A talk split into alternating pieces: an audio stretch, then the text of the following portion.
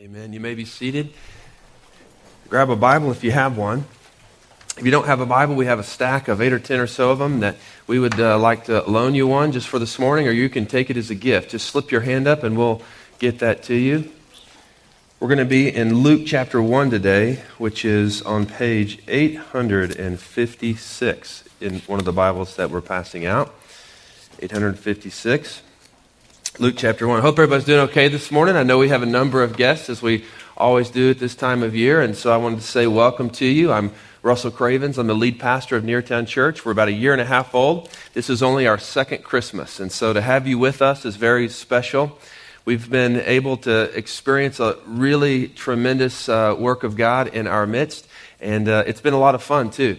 Uh, and so uh, I tell people as they are asking about the kind of church that we've begun maybe prior to coming here and experiencing it themselves. I tell people I started a church that I would like to go to.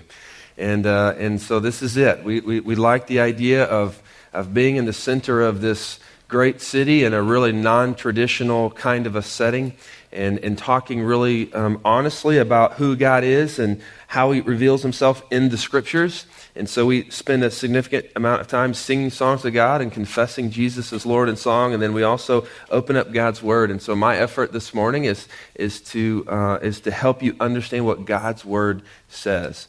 And we're in this Advent series, and we've joined um, many churches all over the globe uh, in in the celebration of Advent, which is a traditional Christian thing, uh, celebrating Advent. And what we're doing is we're asking the question: Is this the Lord that Je- is this the year that the Lord Jesus will return? Is this the year that Jesus will come back?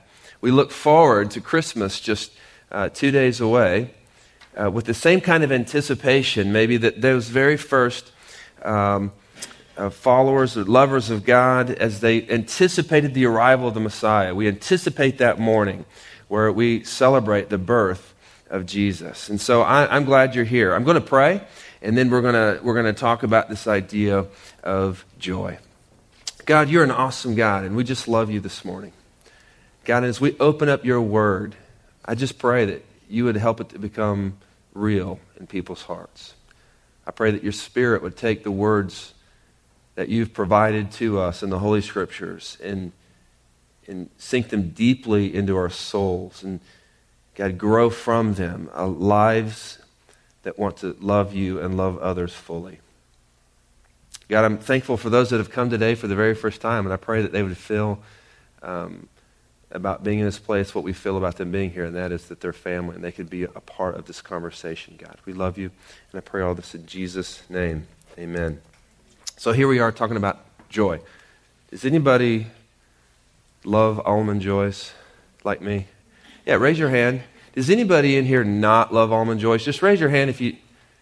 All right. Micah, did you raise your hands for love and not love? Oh, okay, okay, yeah. So, uh, as we talk about this idea of joy, I want you to enjoy that almond joy that reminds you uh, what we're talking about here. Well, there's three things we want to kind of talk about to get at joy. First one, I want to answer the question, what is joy? Then the question, where is joy? And then I want to tell you that joy dares to gladly acknowledge God today, believing that someday we will live fully in the presence of God. So, this idea of joy, it's all throughout the scriptures. And uh, to help provide some definition for it, I'll tell you that joy is an expression that bubbles from deep within. It makes make it possible for a person to smile or laugh and, and even dance for the non Baptists in the room uh, in the best and the worst of times. It's an expression that bubbles from deep within. I also want you to know that joy is a choice. It's a choice. You know, in the Bible, there are uh, several instances where we hear things like, rejoice in the Lord always. Again, I say rejoice. Like you have to choose to be joyful another passage, James 1 Count it all joy as you encounter trials of various kinds. So, truly, joy is a choice. Now, there are many instances in the scriptures where we see people rejoicing and filled with joy. Things like when somebody was married or the birth of a child. Some of you are here and you've had children, and you know that feeling when that, when that baby comes to the earth in a public kind of a way. I was going to say come forth, but anyway, uh, it comes forth, and, and the baby's here, and you feel great joy. You feel great excitement. I, have had four children, and every one of uh, the births, I am just filled with great joy because of that little life. Uh, in the Old Testament, um, the people expressed great joy at harvest time.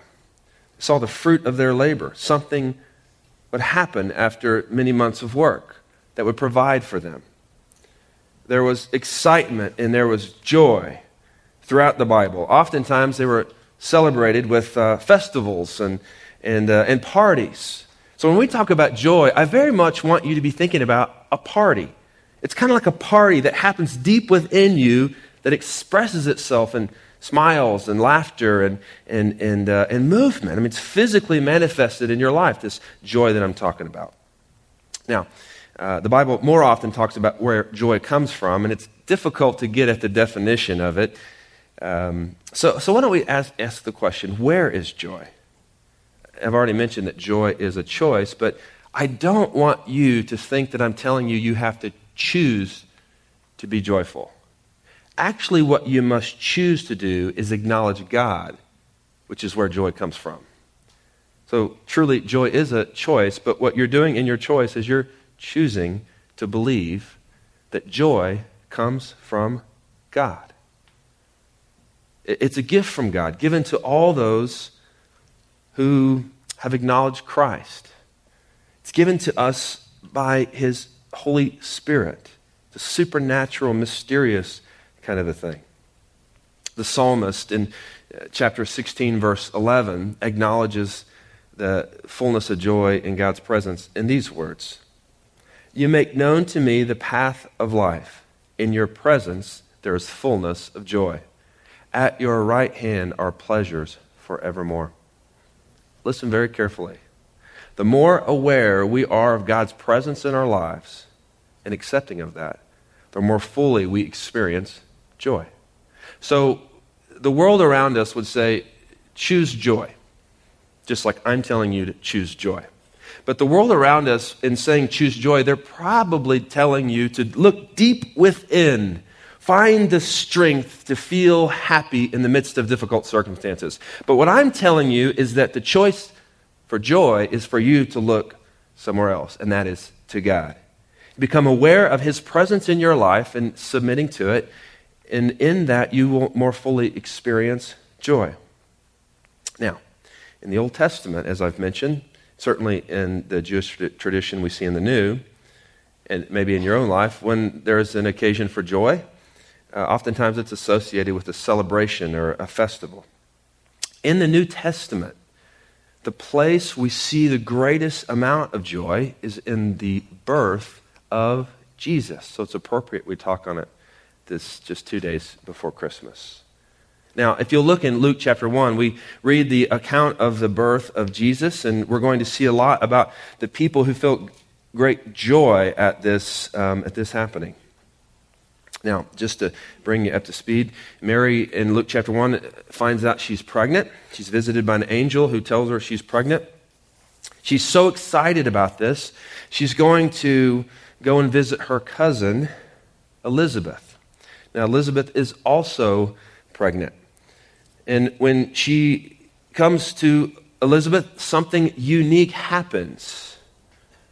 And it's significant, I should say, that Elizabeth is pregnant because Elizabeth is pregnant with uh, the man or the boy that will grow up to become a man named John the Baptist. And his role in God's redemptive plan is to prepare the way for Jesus, to announce that the Messiah has arrived. So here is the scenario Mary and Joseph go and visit Elizabeth and Zechariah. They walk into their house, and here's what happens Luke chapter 1, verse 41. Read along if you have your Bible open. And when Elizabeth heard the greeting of Mary, the baby leaped in her womb. And Elizabeth was filled with the Holy Spirit, and she exclaimed with a loud cry, Blessed are you among women, and blessed is the fruit of your womb. And why is this granted to me that the mother of my Lord should come to me?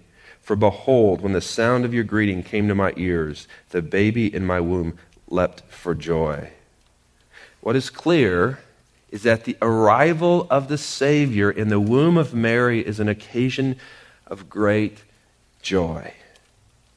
Elizabeth somehow was aware of this special presence of God. The baby within Elizabeth was aware of this special presence of God. Both of them responded with joy. It manifested itself physically. They were moved physically because of the joy they felt being in the presence of God. All of God was in the womb of this Virgin Mary. Now, the joy did not stop there for this family. The celebration did not stop there. Certainly, Mary felt joy. She rejoiced by singing a song. How many of you like to sing?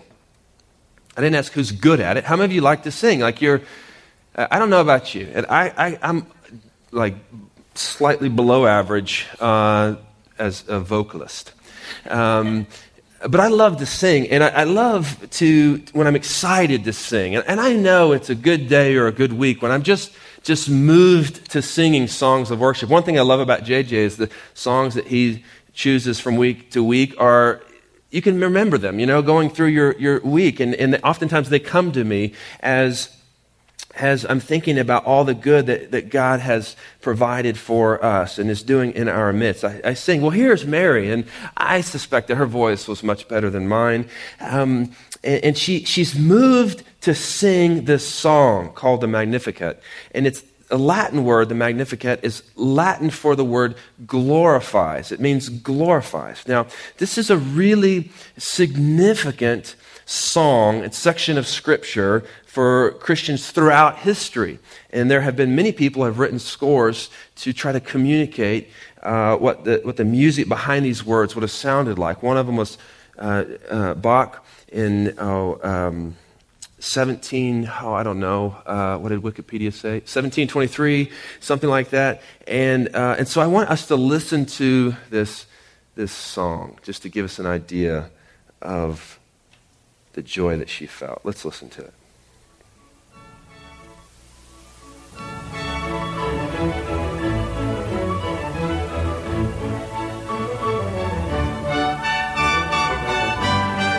I feel like I should have a glass of wine.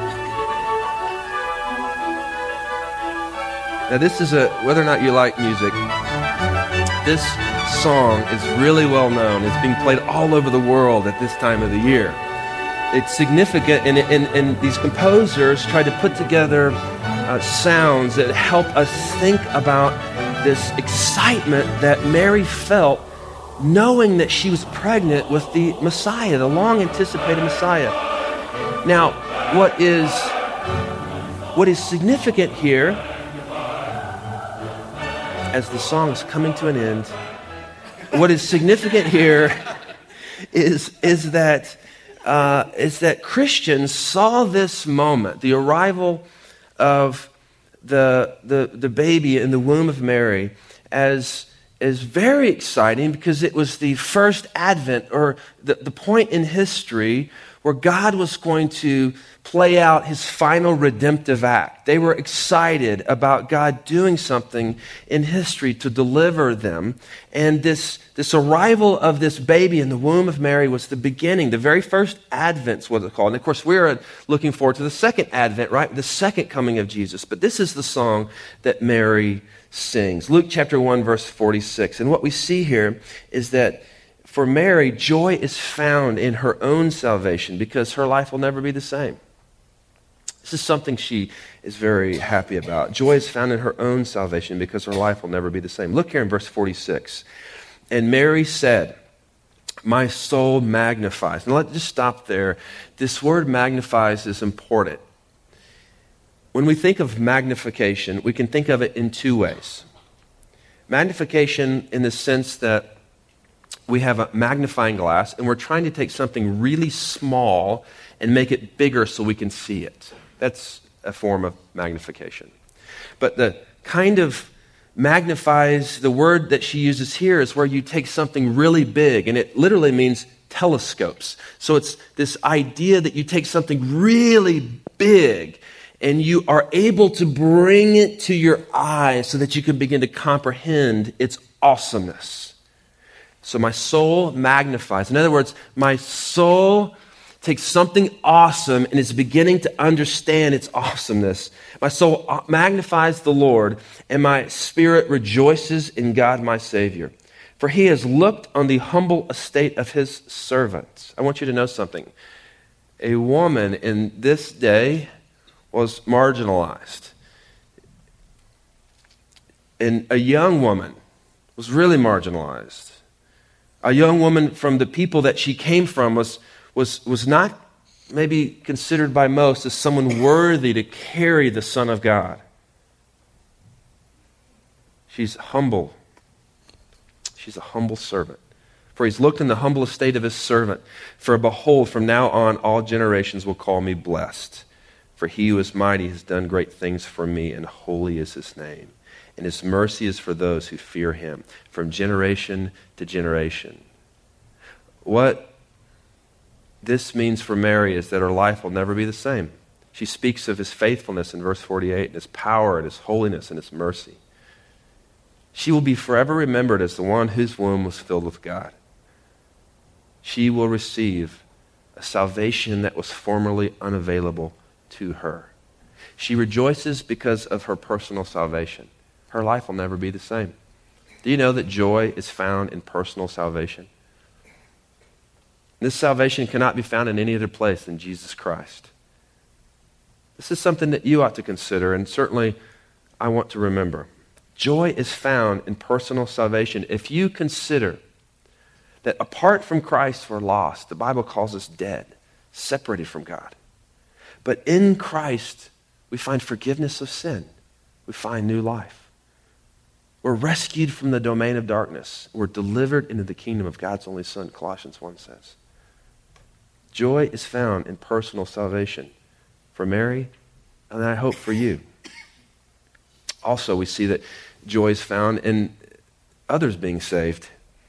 Now, starting in verse 41, we see this rhythm here. It says, He has, and He has, and He has, and He has. And, and the verb tense is what's called an aorist and what it means is that something has happened at a point in time and it has continuing effects. And so I say that only to help you understand what's going on here, because what she's about to say is that something has already happened. It's been completely, uh, it's completely uh, come true already, and people will just experience its lasting effects. So in her being pregnant, this God becoming flesh, Something has happened fully, but people are just going to begin experiencing the benefits of it. So here it is in verse 51. What's happened?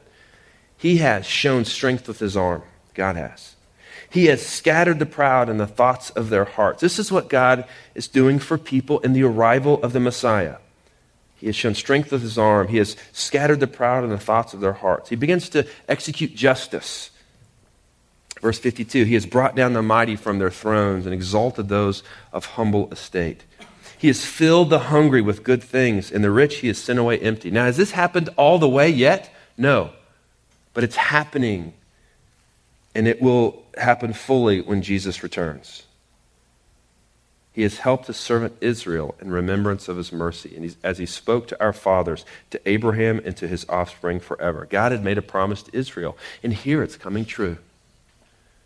Mary rejoices in the salvation that's made available to other people, and specifically for her, Israel.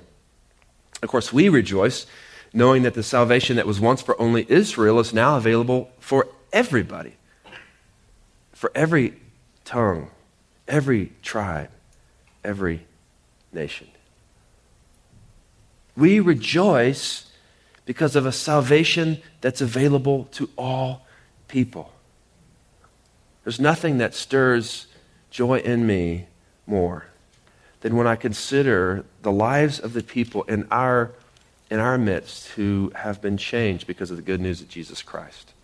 And, and one way that these people let others know publicly that they've been transformed, forgiven of their sin, and, and uh, given a new life in Christ is through the act of baptism. Now, we have done baptism several different ways as a church, and we like to keep it fresh and different. And we did a baptism service last Sunday afternoon, and we did it at uh, our office, which is just a couple of blocks away.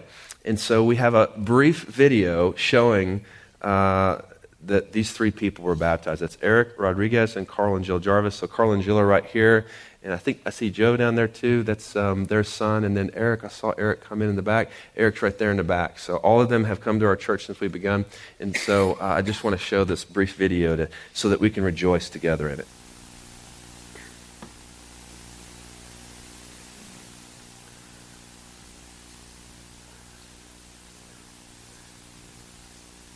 we have audio for that, Andrew? Should have heard what I was saying. It was really moving. Yeah, I was saying, hey, Eric, um, this water's cold. I know. One of my favorite things about this is that um, is that we're there right in front of the highway in 45 and just a massive humanity, you know.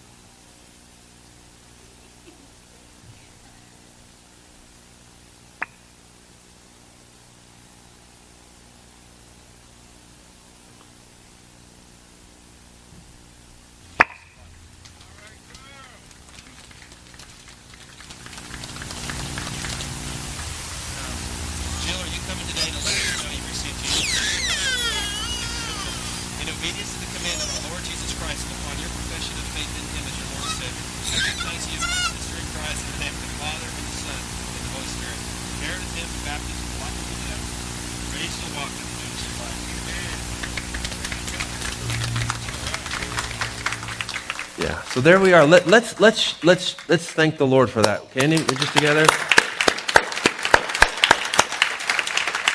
So we rejoice, right? We rejoice in the salvation that's made available to all people. And there are some of you here today that have never received the forgiveness of your sin.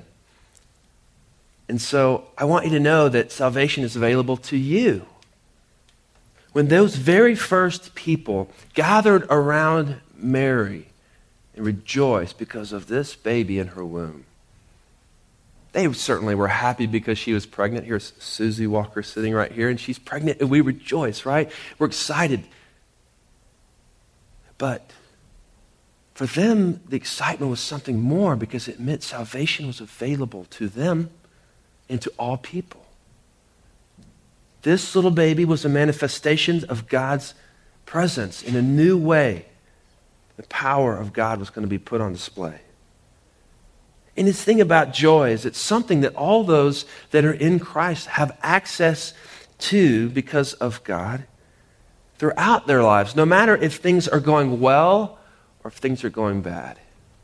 Can you imagine a joy deep within you that bubbles up even in the midst of difficulty? If you are dependent upon yourself to create that joy and you begin going, I'm going to be joyful no matter what, when things get bad, that joy is lost. There's no joy to be found. If you're dependent upon God, saying, God, I trust you.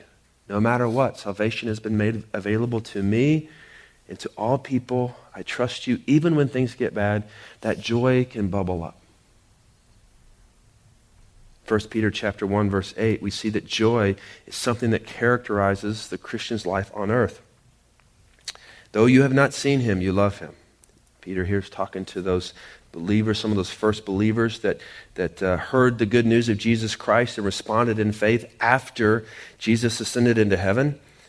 Though you have not seen him, you love him. Though you do not see him, you believe in him and rejoice with joy that is inexpressible and filled with glory, obtaining the outcome of your faith, the salvation of your souls. Christian life can be characterized by real joy. So, with all this, I want you to know that joy dares to acknowledge, gladly acknowledge God today believing that someday we will live fully in the presence of God.